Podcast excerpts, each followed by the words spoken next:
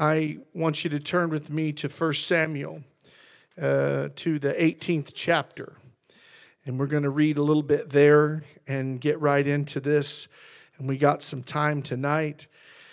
And uh, so I'm grateful tonight. It's good to see all of you folks here in the house of God. Amen. Well, two of you. Hey, praise the Lord. It's all right. Amen. You'll wake up here in just a second. I thank the Lord. He's a faithful God. Amen. And we were teaching and preaching on Sunday morning on this thought of seasons. And I shared with you Sunday morning how God gave me several different um, aspects of seasons and the seasons that we go through. Um, and we just talked in general on Sunday morning about how that we all go through seasons. Seasons are a part of the uh, the whole creation of God. He created seasons, and I, I shared that with you in, in the book of Genesis from the very beginning. And, and then Ecclesiastes, he says that to every uh, thing there is a, every time there's a season, there's a time, there's a purpose under heaven to everything. And, uh, uh, you know, there's a time for all things. And I've been through many seasons in my life. I know that you've been through seasons in your life. I don't know what season you're in right now, but I know that God is in the midst with you. He never leaves us nor forsakes us. I want you to get that in your spirit and know that He's a faithful God. But in every season, He is there with us. And I'm going to prove to you, even in your, t- your seasons of trials and tests and troubles and, and uh, afflictions or warfare, He is there with you. Praise God. And so in 1 Samuel chapter uh, 18, I want to read the first through the 12th verse and then we'll pray. When you get there, say amen. 1 Samuel 18, and it says, And it came to pass when he had made an end of speaking unto Saul that the soul of Jonathan was knit with the soul of David, and Jonathan loved him as his own soul. And Saul took him that day and would let him go no more home to his father's house. Then Jonathan and David made a covenant because he loved him as his own soul. And Jonathan stripped himself of the robe that was upon him and gave it to David and his garments, even to his sword and to his bow and to his girdle. And David went out whithersoever Saul sent him and behaved himself wisely. And Saul set him over the men of war, and he was accepted in the sight of all the people and also in the sight of Saul's servants. And it came to pass as they came, when David was returned from the slaughter of the Philistine, that the women came out of all cities of Israel singing and dancing to meet King Saul with tabrets, with joy, and with instruments of music. And the women answered one another as they played and said, Saul hath slain his thousands. Oh, hallelujah, praise God. He's slain his thousands. And David his ten thousands.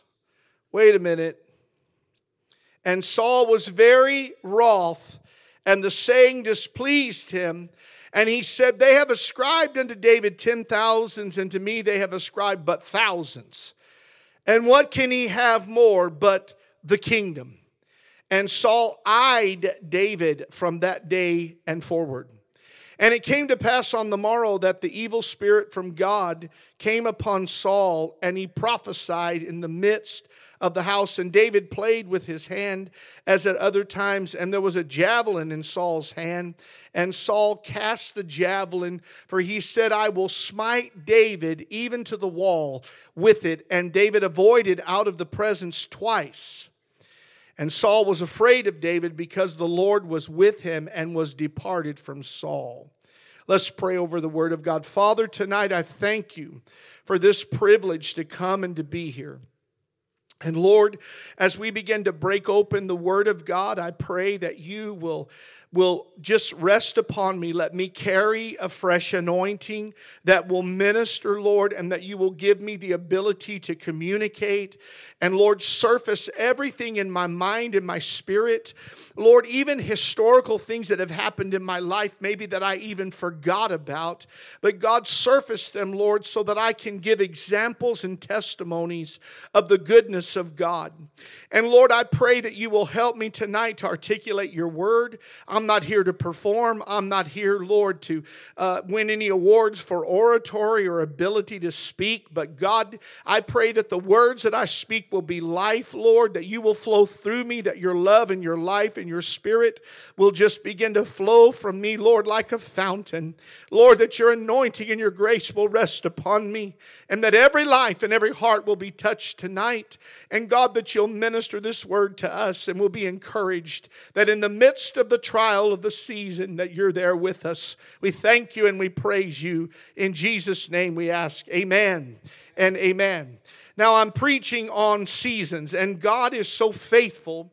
As I began to study this week, God took me to a perfect biblical example here in 1 Samuel. I wasn't even going there to try to pull some kind of a uh, Bible scripture to uh, put it with this message, but it just it just come together. That's how God works.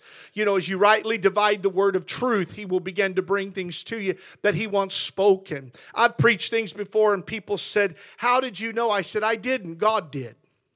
He's faithful. He loves you. He wants to talk to us, and He will. And so, but uh, uh, God is so faithful. And you know, Solomon said, as I quoted earlier, that there's peaceful times and there's times of warfare also. To everything, there is a purpose under heaven. There's a season for everything. There's a time of war. There's a time of peace. There's a there's a time for everything. And in this particular instance, there's a time for afflictions and trials and tests and warfare that we go through. And then there's times of breakthrough and victory and times of peace. I've been there where I was fighting for my life, and I've been there where I was driving down the road and I said, Lord, I'm so grateful. My life is at peace. Everything is going good for me. And I praise the Lord right now. Amen. But you got to know that a lot of times as a Christian, if you're, if you're, as you're moving along in faith and as you're growing in God and as you're furthering in your walk with God in the kingdom of God and you're advancing the things of God by preaching and ministry, the enemy's going to come and attack you. He doesn't want you to have any peaceful days, but guess what? Our times are not in his hands, our times are in God's hands. Amen. The seasons are in his hands, and I praise God for that. But Solomon said there's peaceful times and there's times of warfare also. And if you're going to serve God and faithfully serve him, you're going to make advancement to further the kingdom of God, there will be seasons of warfare. There will be troubles. There will be trials. There will be tests. There will be weariness times that you go through. The, uh, the Apostle Paul said that we're, we're not to be weary in well doing, for we will reap. Amen. There's a season where, where we will reap if we faint not. So don't be weary in well doing. In the season that you're in, keep on keeping on. Stay the course. Keep hold upon God's unchanging hand. Hold on, amen, and lay hold upon eternal life. There will be seasons that we go through. You will go through troubles in your marriage. And if you haven't ever went through a rough patch, please come take the microphone and tell us how it works. We all go through those times. We all go through the highs and lows. Nobody has a perfect marriage in here. There's no such thing as a marriage made in heaven. They're made here upon this earth. And they're made by the grace of God and they're made by the Spirit of God. And they're made as people begin to submit to God and His Word, and the Holy Spirit and the fruit of the Spirit comes out so that you can have a loving relationship and stay together. Praise God. Praise God. You know, Christians should have the greatest relationships, but a lot of times they don't. But you know, if we'll submit ourselves to God, He will begin to bring us through and we'll have a very loving. He, he, he's just that oil that greases the wheel. Amen? He is. He is, and I'm, I'm so thankful for that anointing oil. Amen. Amen. I'm thankful for that. But there will be seasons of warfare, troubles, trials, tests, and weariness. Now, there are three characters in our particular text here that I want to use as types. And Saul, first of all, who was the king of Israel at that time, but he had been stripped of that as far as God was concerned. He told Samuel, Go down and anoint David, and he did. And he said, I, have I've, I've rejected Saul from being king over Israel. Now, he continued on without an anointing upon his life. But he continued on. There's people that continue on in things, but there's no anointing on their life. There's churches where the, the Spirit of the God left and it departed. But, but we don't want that to be said about us. We want there to be the presence of God in our lives, upon our lives, in our church. We have to be very careful to obey the Word of God. We don't want to grieve the Spirit. We don't want to quench the Spirit of God. Amen. In our marriages, in our homes, in our lives, in our church, anywhere. But Saul is a tool that we see here for the enemy, for the devil. He was a work of the flesh. He never pursued that which was really spiritual. He never pursued that. David always pursued the spiritual. Saul always used, you know, the things of God as a religious, if you will, uh, uh, uh, uh necessary uh, necessary thing. He said, you know, he had to make an altar, he had to make a sacrifice, but he just did it just to get through the religious ordination or the religious ceremony.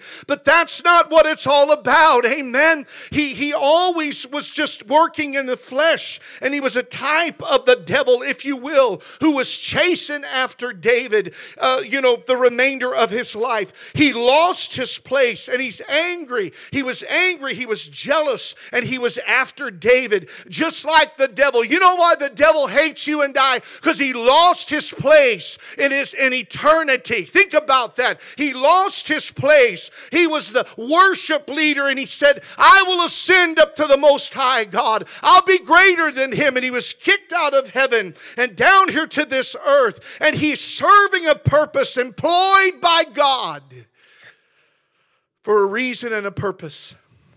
Sometimes I think, Lord, I wish you'd just get rid of the devil. He said, I will one day. There's a pit prepared for him. Hell is prepared for the devil and his angels. But Saul is a tool for the enemy, a work of the flesh, trying to blot out the life of God in David and the destiny of God in David and the purpose in God, the heart of God in David. He was trying to kill him. And he, he, he, that was what his typology is, if you will. Jonathan is a type of the help and the aid and the comfort and the guidance and discernment that the Holy Ghost gives. I'm so glad my name's Jonathan. Amen. But he's a type of the aid and the comfort and the guidance and the discernment that the Holy Ghost gives. He always showed up right on time. David is, of course, a type of Christ. He made many mistakes, but God saw his heart, that he had a heart after God's own heart. He, he loved Israel. You know, I've seen people and they made mistakes and they got in their flesh at times and they did things that they shouldn't have done. But down deep inside, you've got to look does that person have a heart for God?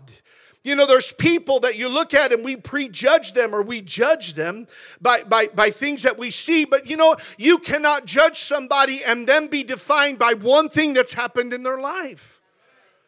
We don't want people to define us by one wrong judgment or one wrong decision or one, you know, mistake that we made, and we've all made them.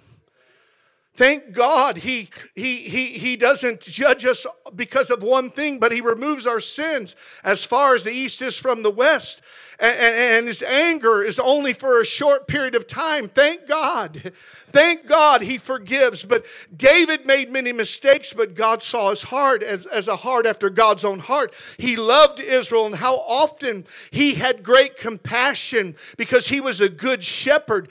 God saw the kind of shepherd he was whenever whenever he was on the backside of that sheepfold. He said, very easily a little sheep could have been taken and he could have said, Father, you know what? A, a bear got him today or a lion got the sheep today. But he never let that, that bear or that lion get away from taking that sheep. He guarded that sheepfold when nobody was looking. Who you are is who you are when nobody's looking.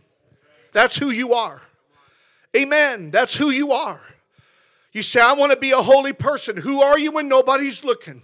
Who are you in the middle of the night?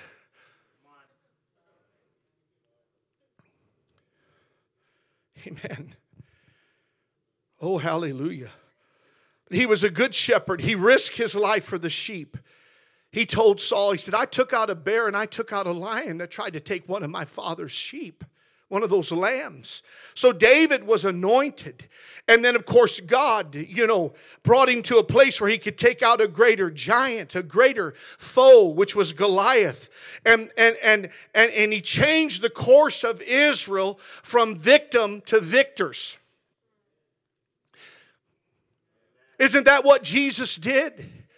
Didn't he change us from people that were without strength and He gave us the victory so that we could walk in the strength and the power of the Holy Spirit and the power of faith. David went out there and took out Goliath, took his head off, and from that moment on, Israel's whole trajectory began to change. But, church, you got to know something tonight. People aren't going to change if they don't fall in line with the right king. Amen. We have to serve the right king. You can't serve the devil and think you're going to serve God too. It's you need to choose you this day whom you're going to serve. Is what the word of God says. And so if we're going to choose God, we need to choose God. Amen. And it's an awesome thing because I can tell you, you can't hold on to two different kings. Amen. You're either going to dance with the devil or you're going to shout and praise God. So Israel's whole trajectory changed. Everything changed because through that one instance, that one taken out of the giant that was defying Israel, defying the people of God, David took him out by the power of God. He said, You come to me with spear and a sword, and a shield, but I come to you in the name of the Lord. And he flung that rock and it hit exactly where it was supposed to hit. And he took off his head on the day of Jesus dying on the cross cross on Mount Calvary, He took out the giant, He took out our adversary. So we're not victims anymore, we're victors in Christ Jesus. Can you say amen? Now, Saul respected David and he liked him until he became a threat to his kingdom and his reigning power. Why does the devil hate you so much? Because you are glorifying God in the kingdom of heaven. That's why. You are saying, in essence, you no longer have power over me. I don't pledge allegiance to you anymore. I serve the King of Kings and the Lord of Lords. Amen. I'm not living this life mediocre anymore as a sinner and somebody that's bound by the enemy and, and letting the, the devil kick me around and play with my life. But I'm serving the Lord Jesus Christ. I'm on a rock found, solid rock foundation. Amen. I stand upon it and I'm serving God today. Praise God. So Saul respected him and liked him until he became a threat to his kingdom and his reigning power. The day your allegiance allegiance and worship moves from the prince of the power of the air to the king of kings, everything changes. You know it. You get saved and you go home, and all hell seems to break loose. You get saved and you tell your cousins or your siblings, I'm not going to go there and do that, you know. I just don't want to do that. And all of a sudden they go, Oh, all of a sudden now you're, you know, all holier than thou. You're better than us. No, I'm different than you. Ain't one of us better than another. I'm different because I serve Jesus. Amen. You don't have to do anything. The Spirit of God will go before you. And they'll see and feel that. Amen. And so, but reading this in chapter 18, verse 9, we see here that Saul eyed David from the day, that day forward, whenever he began to hear them shouting about how he had taken down 10,000. He said, Oh, what does he want more? He want the kingdom of God? I can tell you that's why the devil's so mad. That's why he attacks us because we're not in his kingdom anymore. Amen. We may be in this fallen world, but we're in a new kingdom. The kingdom of God is within us.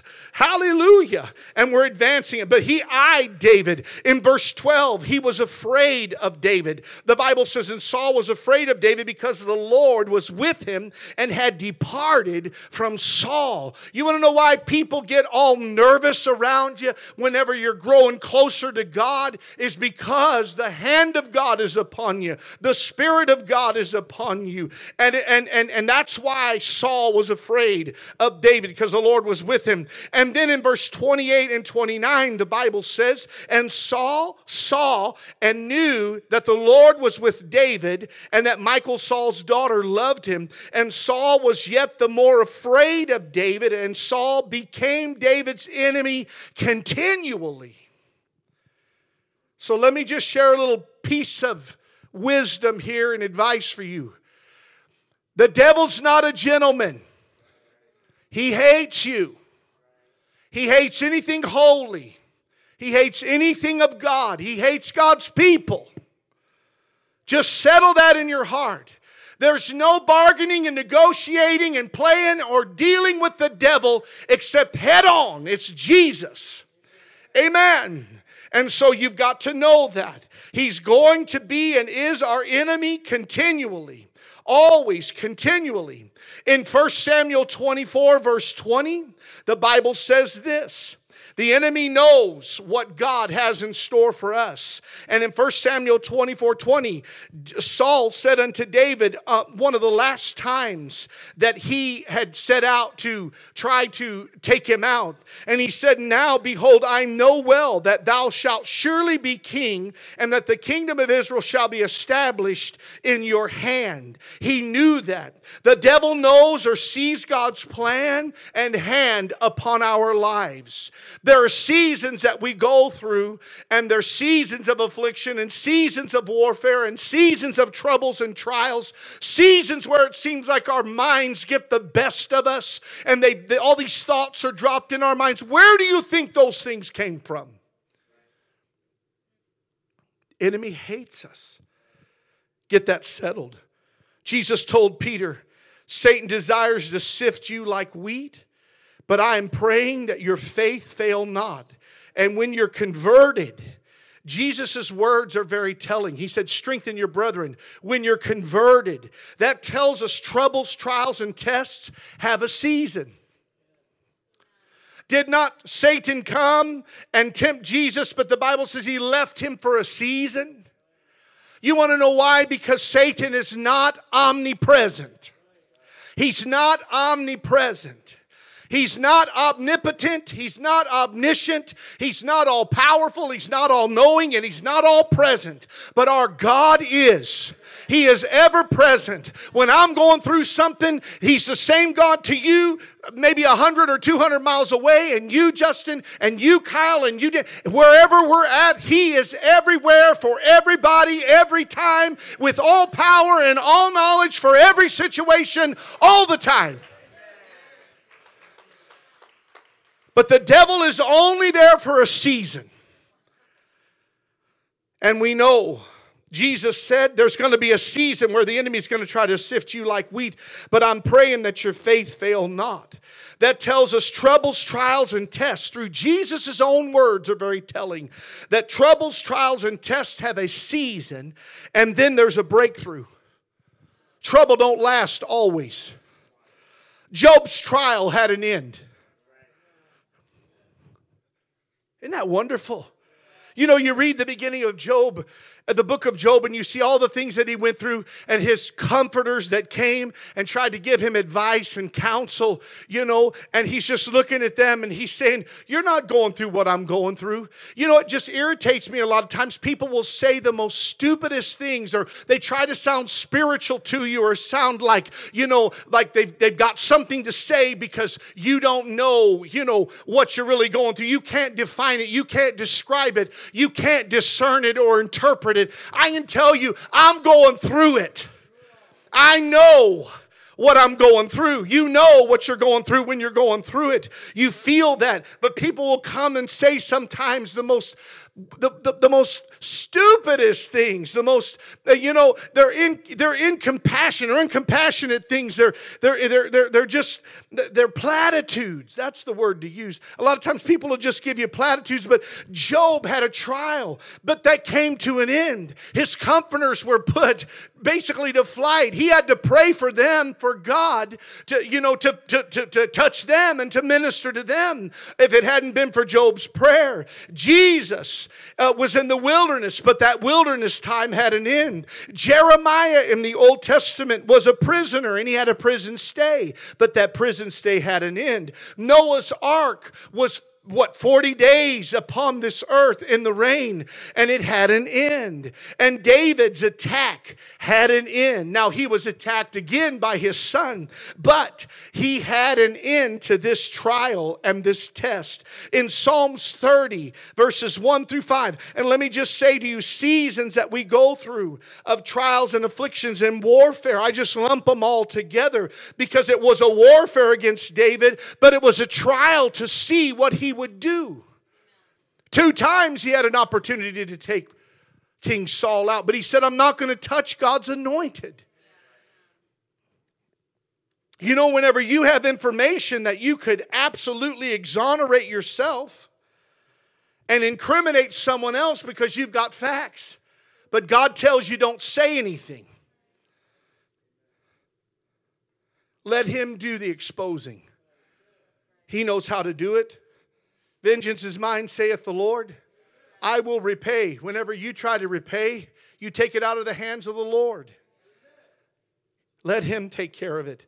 In Psalms 30, verses 1 through 5, David said, I will extol thee, O Lord, for thou hast lifted me up and hast not made my foes to rejoice over me. O Lord my God, I cried unto thee, and thou hast healed me. O Lord, thou hast brought up my soul from the grave. Thou hast kept me alive that I should not go down to the pit. Sing unto the Lord, O ye saints of his, and give thanks at the remembrance of his holiness. For his anger endureth but for a moment.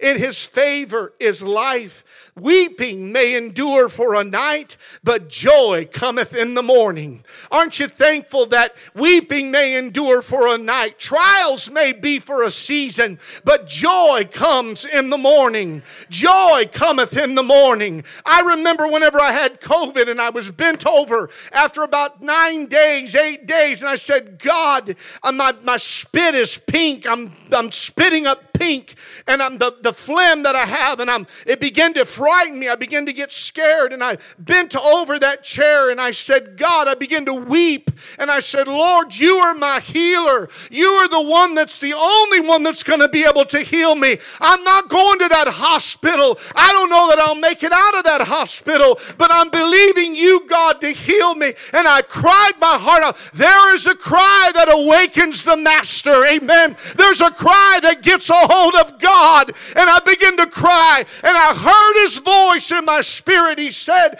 Get up and go to bed. You'll be well in the morning. And I woke up the next morning, and guess what? Joy came in the morning.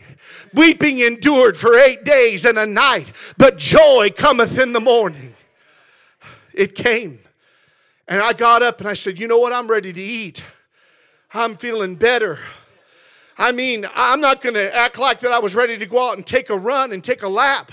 But I felt good enough to get up and sit down and eat something. And I didn't feel like I had to lay there in that bed for the next two weeks like a dead battery. There is an end to this season. It doesn't rain always. There's an old gospel song that says it doesn't rain always. Thank God the sun comes out. Trouble seasons come to an end.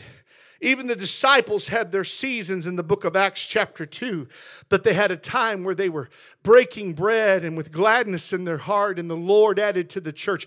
They had a period of peace and season of peace, and where they were advancing the kingdom. Yeah, the devil reared his ugly head about the fourth and fifth chapter on through the book of Acts, but they had a season in the beginning. Isn't it wonderful to go through a season where you feel God's peace in your heart? And I'm sure David felt overwhelmed. And, and for, for as I studied, I thought, Lord, not only was Saul after David, but there were collaborating efforts at work in that season of his life. And it was several years off and on. The, the Keelathites and the Ziphites and the Maonites uh, uh, all had turned against him, or at least where he was at a place where he didn't have any help from those folks. In uh, I'll just call it that, Keilah, Keilah, uh, in, in, uh, second, in 1 Samuel chapter 23, the Bible says this, turn there with me. 1 Samuel 23, and the scripture says, Then they told David, saying, Behold, the Philistines fight against Keilah, or and they robbed the threshing floor. In other words, the Philistines had come and they had robbed them of their harvest. Here's these people, and look at the heart of David. Look at the heart of God. It, and David, excuse me. Therefore, David inquired of the Lord, and he said, Shall I go and smite these Philistines? And the Lord said unto David, Go and smite the Philistines and save Keilah. And David's men said unto him, Behold, we be afraid here in Judah. How much more then if we come to Keilah against the armies of the Philistines? Then David inquired of the Lord yet again, and the Lord yet again, and the Lord answered him and said, Arise, go down to Keilah, for I will deliver the Philistines into thine hand. Here's a man who says, I see an enemy that's come against the people of God. He's in his state of running, or in essence, I don't want to say running, but trying to preserve his life and defend himself. And he says, There's somebody that needs help. How many knows in your trouble God can use you in a great way? Amen. Have you ever been going through something and somebody came up and you spoke life into them? A lot of times that doesn't happen, but it should and it can. I've been at some of the lowest moments of my life, and God said, Don't speak a word to them about what you're going through. Speak life to them. I've stood in this pulpit many times many times, more times than I care to, to confess to you. And I was preaching victory to the people of God while I was going through one of the darkest, lowest valleys of my life. I would preach to the people and watch them get in the altars and go home and say, God, I need that same touch from you when you're going through your darkest hour. I want you to know God will use you to bring deliverance and healing and a touch to somebody's life. Just remember, no matter what you're going through, that that doesn't change God. He's still an all powerful God. He's still an all powerful God of grace. He's a God who will meet you and flow through you and minister to the people that are in front of you. Amen. Amen. Just remember, Jesus was on the boat too when the storm kicked up. You think his pillow didn't get wet? But he stood up in the midst of that and began to speak, Peace be still. And the water was. You say, Well, he's Jesus. The same Jesus lives in us. Greater is he that's in you than he that's in the world. Greater is he that's in you than the storm that you're facing. Greater is He that's in you than the things that are surrounding you to try to take you out. Greater is He that's in you than the enemy that's come against your mind. Just remember this He comes against you in your mind because He knows you are a threat to Him. You got to remember that. Don't forget that. So, read this with me. So, David and his men went to Keilah and fought with the Philistines and brought away their cattle, smote them with a great slaughter. So David saved the inhabitants of Keilah. And it came to pass when Abiathar, the son of Ahimelech, fled to David in Keilah that he came down with an ephod in his hand. That's a prayer garment. Amen. Thank God for the ephod. You know, we, we, we have a, in essence, a spiritual ephod. We don't even really need the ephod. We just have to go boldly before the throne of grace. We have access access to the throne of God. Amen. We have access to go right into the throne of God and the throne of grace in our time of need and trouble. He's a God who hears us when we pray. But at this point in time, they had an ephod. Give me that ephod. Let me put that on and let me begin to, to go before the Lord. And so Abiathar is there and he comes down to where David's at, where he's just won a victory with his men and brought back not only taken out the Philistines, but he brought brought back a spoil. He said, Not only did we take out the Philistines, but we brought back this spoil the cattle. We brought back everything. Amen. Great slaughter is an awesome thing. And it was told Saul that David was come to Keilah and Saul said, God hath delivered him into my hand, for he is shut in by entering into a town that has gates and bars. And Saul called all the people together to war to go down to Keilah to besiege David and his men. And David knew that Saul secretly practiced mischief against him. And he said to Abiathar the priest, Bring hither the ephod. Then said David, O Lord God of Israel, thy servant hath certainly heard that Saul seeks to come to Keilah to destroy the city for my sake. Will the men of Keilah deliver me up into his hand? Will Saul come down as the servant hath heard? O Lord God of Israel, I beseech thee, tell thy servant. And the Lord said, He will come down. Okay, we understand that. Now, the next question.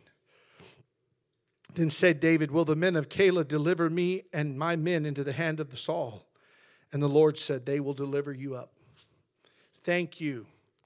No good deed goes unpunished. You want to know what that means? When you do something, it always comes back, it seems to bite you. Not saying that you shouldn't do things, but I have found that no good deed a lot of times doesn't go without punishment. The things that I have done the most for for people in this church and in the ministry that I've had have burnt me the worst. Amen. I'm just going to tell you right now, and there have been times I've paid rent. There are times I did a lot of things for people. And then some, some time passes by, and all of a sudden I'm the Antichrist. And I'm like, well, I wasn't the Antichrist whenever you were getting your rent paid. When my heart bled for you. When I was working a part time job to help you out. Amen. When I took my savings and bought you a car. Oh, Pastor, look, I'm not looking for a reward. I've come to tell you today that the people it seems like that you help the greatest are the ones that when you when you need them to stand behind you and be loyal. It's right here in the Bible. In your darkest, lowest hour, just remember this lean upon the Lord because man shouldn't fail you, but they do. They're very disloyal to you at times. And so you just might as well just make sure that you lean upon the Lord and not upon anything else. Even the apostle Paul said, I leaned upon John Mark and that, that I leaned upon that reed and it broke. Amen. There's now uh, there was a time whenever he brought him back and he he forgave that and he brought him back and included him in the ministry because we're supposed to be forgiving. But you know um, these things happen and it's very frustrating for you whenever you seem to have done so much. David helped them and had compassion for them and, and, and in your season of warfare, as I said, you can hear the voice of God directing you and to bring help and aid and deliverance to others. But what's tragic is they turned on David David. The Ziphites were the next ones. In chapter 23, verse 14, the Bible says this And David abode in the wilderness in strongholds and remained in the mountain in the wilderness of Ziph. In the wilderness of Ziph. And Saul sought him every day, but God delivered him not into his hand. Isn't that awesome? God knows how to move you and cause you to be a step ahead of the enemy. Amen. He knows how to cause you to be a step ahead of the devil. And David saw that saw that Saul was come out to seek his life, and David was in the wilderness of Ziph in a wood.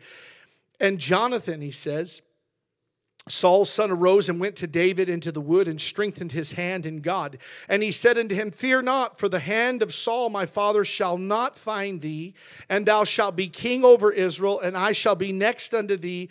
And that also Saul my father knows. And they two made a covenant before the Lord, and David abode in the wood, and Jonathan went to his house.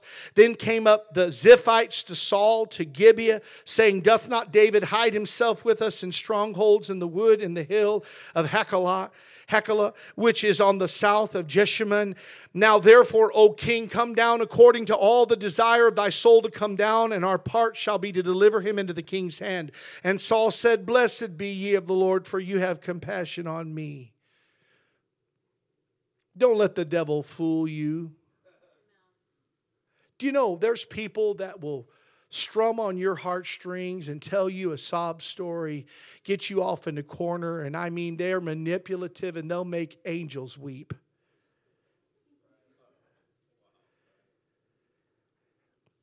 The devil wants you to have compassion on people sometimes that all they're doing is manipulating you with emotion, and they're wrong.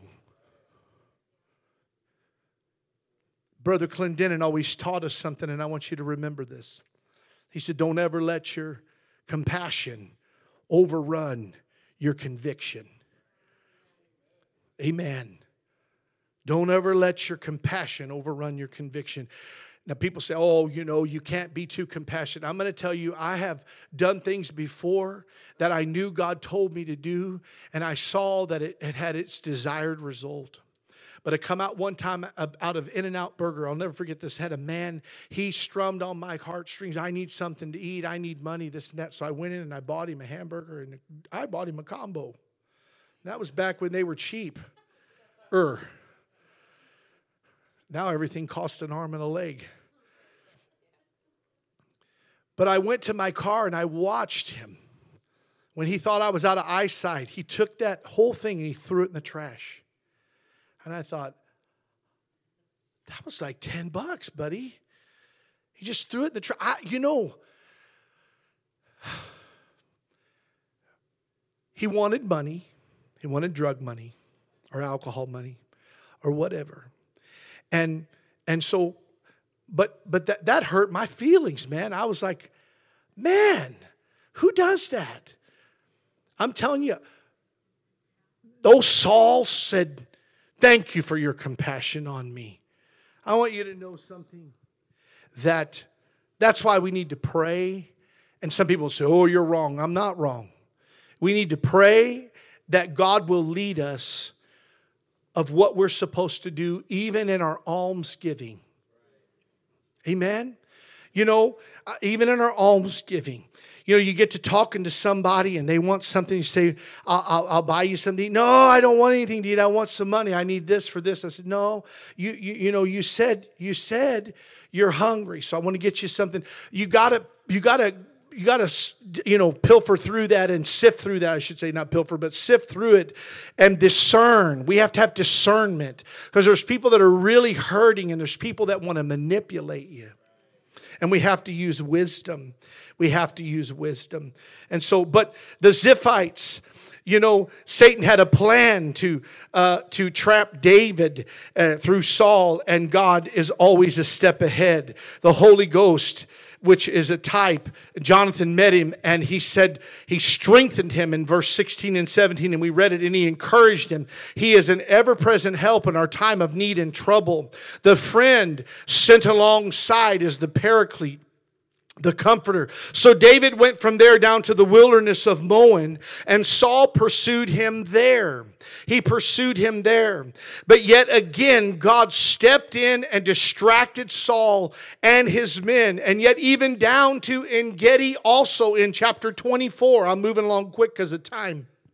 But Saul pursued him, but things began to turn after that. We see here in this uh, as we move along, and we see one time after another after another in this season that David was in. He's under attack, he's under persecution, he's under assault. But every time God was there with him in that season. Church, we're going to go through those seasons, but God is always going to be with us and there for us in that season. And church, Church, if all things are working together for our spiritual good in Christ, because I thought, Lord, everywhere David was going, there was a front against him in Ziph, in Maon, and in Gedi, down with the Keelites, all that were around about. You know, it just seemed like on every front, he said, The enemy comes, just like God said in his word, all things are working for our good. The devil's a master counterfeiter, all things are working for your destruction destruction and your, and your death and your destruction. That's what's taking place. All hell is collaborating to come against us, and all things are at work to destroy us. But we serve a God, amen, who is God our back, hallelujah, who said in his word that, that, that nothing shall separate us from the love of God. Nothing shall separate us. He said, No weapon formed against us shall prosper. He never said they wouldn't try to prosper, but no weapon formed against us shall prosper. In our season, nothing shall separate us from the love of God. And if God be for us, who can be against us? So if you got somebody on the job and you say, I'm going through an issue with my job and I seem to have an adversary and a persecution coming against me, just keep on serving God. Just walk before the Lord. God will deal with them. Maybe it's a relationship. Maybe it's a business situation. Maybe it's something that's going on in a relationship in the church. I don't know, but I know this much. We go through seasons and God said that the trouble doesn't last always we have a God who hears us. Oh, I wasn't going to read this, but I'm going to. I just, I'm just going to. In Psalms 31, the Bible says this in verse 11 through 16. He said, I was a reproach, David did, among all my enemies, but especially among my neighbors, and a fear to mine acquaintances. They that did see me without fled from me, and I am forgotten as a dead man out of my mind. I am like a broken vessel for I am heard, I have heard the slander of many. Fear was on every side while they took counsel together against me. They devised to take away my life. But I trusted in thee. Did you hear that? I trusted in thee. O Lord, I said, Thou art my God. You're my God. My times are in thy hand. Deliver me from the hands of mine enemies and from them that persecute me. Make thy face to shine upon thy servant. Save me for thy mercy's sake. Hallelujah. This we know God is with us and God is for us. Amen. But I want to give us some warnings for the seasons. I'm going to make this as quickly as I can. Because just as prosperous seasons can bring a false sense of security, that you know what, I'm self dependent, I'm independent. I don't need God. And it breeds in you a lack of dependence upon God.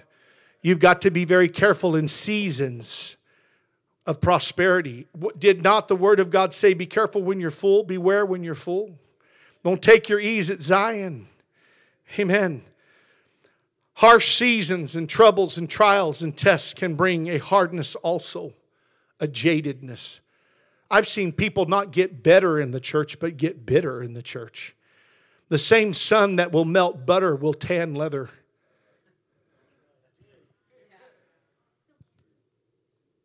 So the season that you're going through is going to do one of the one of the two. David was tested that he would not kill Saul two times he could have. He never touched God's anointed. And I want to tell you as you go through things, don't touch God's anointed. Because you don't know if they're going to repent. You pray that they will. But don't touch God's anointed. People will either repent or they'll hang themselves. Saul hung himself. Haman hung himself. Judas hung himself. Don't you do it, or else you will suffer God's judgment. Yet there's another warning to consider that I want you to get tonight. 1 Samuel 27 1. The Bible says this, and I want you to turn there because we're going to close with this scripture, I think. 1 Samuel 27. This is a part of the Word of God that I don't ever remember reading. The Bible says in chapter 27, after everything that David went from, from chapter 17 to chapter 27, all of the running, all of the, the, the hiding, all of the betrayal, all of the constant, constant, constant chasing after him to destroy him, all of the fear, all of the heartache, all of the pain.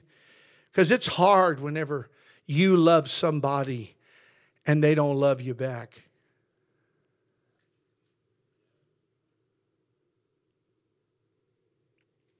David said in his heart, because David loved Saul, he loved him. He called him father. He called him a father. He loved him. And David said in his heart, I shall now perish one day by the hand of Saul. There is nothing better for me than that I should speedily escape into the land of the Philistines. And Saul shall despair of me to seek me any more in any coast of Israel.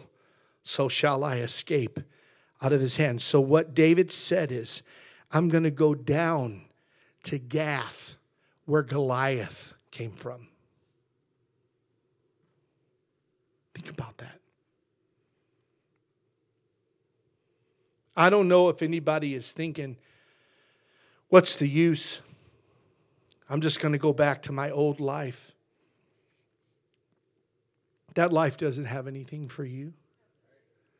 The devil will tell people just leave your family, just leave the church, just leave this, leave that. Just, it's as if it's actually, you think it's actually, he's a liar. You honestly think it's going to be better? At least under the covering of our Lord, we're under the blood, and we have the grace of God to help us through the trials. But to think that going back is going to make it better, going back to Egypt, no. But David said in his heart, he didn't inquire of the Lord. He said in his heart, I'll now perish one day by the hand of Saul. Nothing better for me. I should just escape into the land of the Philistines. Maybe he'll leave me alone. I had a man one time that went to the prisons with me, and he was a very successful man in business. He started going to the prisons with me, and the devil came and attacked him. And he quit. He not only quit the prisons, but he left here. And I got word from somebody said when he started going to the jails and the prisons that all hell began to break loose because God was using him. And I thought, so you went over and you surrendered to the enemy and said, I'll quit going to the prisons and quit going to the jails, and I'll even quit the church that I'm in that stirred my heart to want to go in the first place, where the Spirit of God was moving. He let the devil win. This is exactly what happened with David. When the moment when Saul began, this was when everything shifted and changed. It stopped at that moment. As far as I know and I read, that he never had another encounter again. But Saul died very shortly after that. But let me just say to you, he was tested. He was tested. And he goes down, and David said in his heart, I shall perish one day by the hand of Saul. And we can move from a heart for God that's forgiving, compassionate, gracious, to a heart that is depressed. And when you listen to your own counsel, you're in trouble.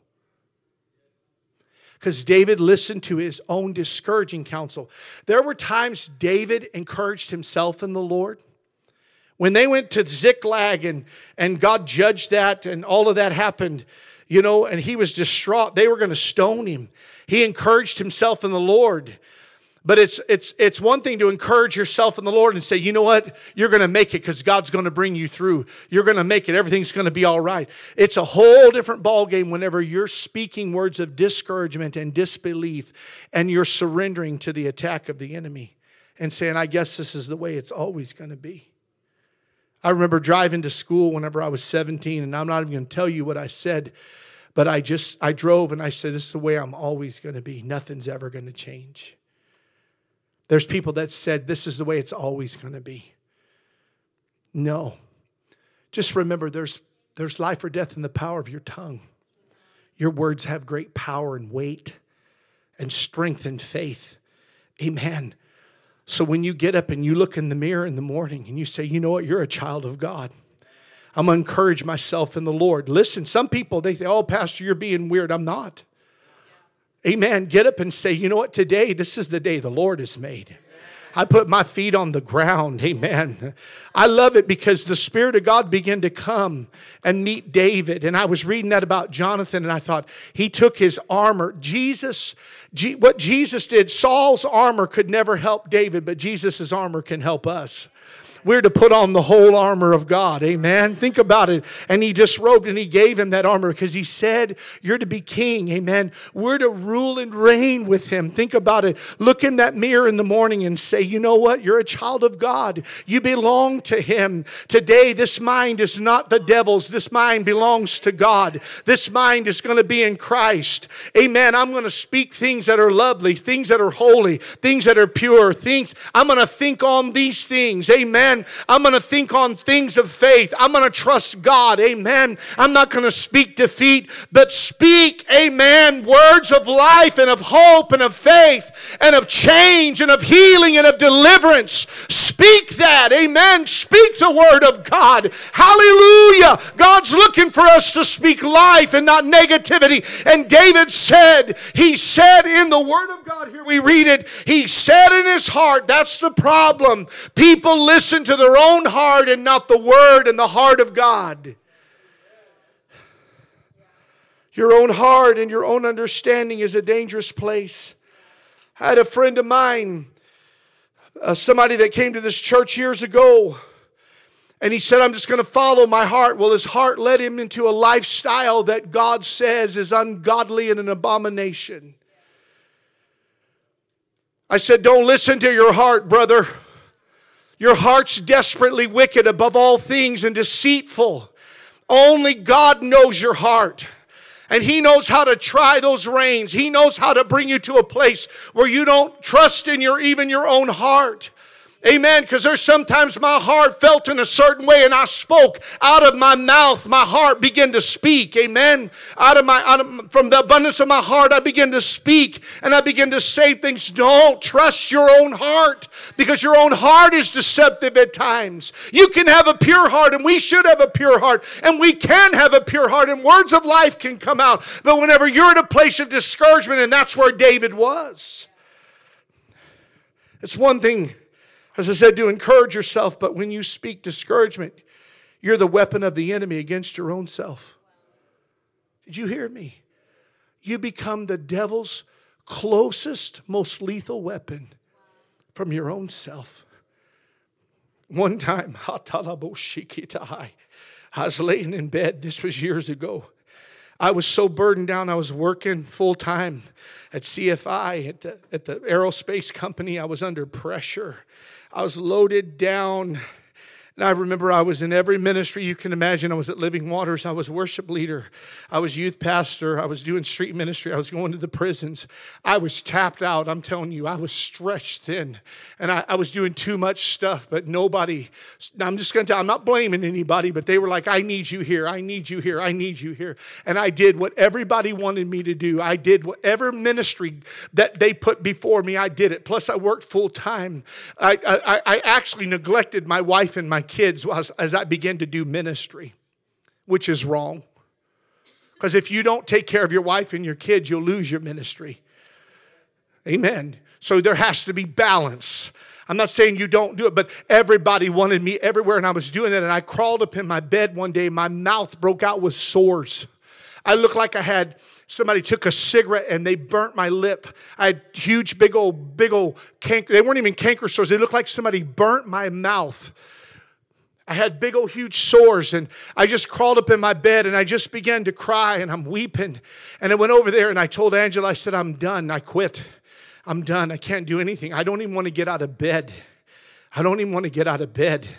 And I'm laying there, and I've never been in that place before. I was just at rock bottom. And I'm so grateful for people of faith that come and speak life to you. And she said, Jonathan, she said, God didn't call you to be in this bed. I know you're down. I know you're, you, you know, you're burdened down, and I know you've got a lot on your plate. She said, but you need to get up and get out of this bed. Don't let that devil keep you here in that state of depression. You know, you're turning in on yourself. I was there. I laid there. But you know what? It was whenever I began to get up and say, you know what? I've got something to live for. I've got a Jesus to live for. I've got a God to live for. Amen. I've got a purpose. I've got a destiny. Amen. And I had to go and say, I can't do everything. I can't do all of this. And thank God my pastor pulled me to the side and he said, I've already talked to this department and that department. You're doing too much. And I thought, praise God, somebody stepped in. Amen. But, but, you know, but I'm grateful for my wife that spoke life into me. Uh, uh hallelujah. Thank God that, you know, God gives you that wife or that husband and they can speak faith to you and speak life to you and pour into you in your lowest moment, in your lowest hour. I was there. I've been there. And for just a second, I thought, what's the use? But David, he began to lean on the arm of the flesh. We cannot let our heart give us directions. This must come from God, His Word, and His Holy Spirit. I remember a season when I went from being attacked to listening to my own heart and wallowing in depression and rejection and offenses. But God said, I never rejected you. I never rejected you. I never abandoned you. But I've always showed myself faithful to you through it all. We can allow those seasons to completely rule us, ruin us, deflate us, defaith us. Or we can be complete in Him. And He said, You're my child. Do not miss the lesson in the season. Don't miss the harvest in the season. A harvest of God's grace, a harvest of the testimony that God has always been there? Do you have a testimony that He's always been there? I have a testimony that, Lord, it is because of the Lord's mercies that I'm not consumed. Jeremiah said in Lamentations, For thy mercies they fail not. Great is thy faithfulness. Great is thy faithfulness. There's a harvest of a breakthrough. There's a harvest of peace. There's a harvest of knowing this has all been for the advancement and the glory of God. Just remember this, and I say this to you David lost 16 months at Gath. Ziklag burned to the ground. His family suffered, and it almost cost him. They were ready to stone him. 600 of his men, not Saul. It's pretty bad whenever your own undoing is because of you. You have to wake up and know this is a season, but God's going to meet me in the midst of this season. Hallelujah. Thank you, Jesus. Would you tonight, before we leave, just bow your heads in prayer?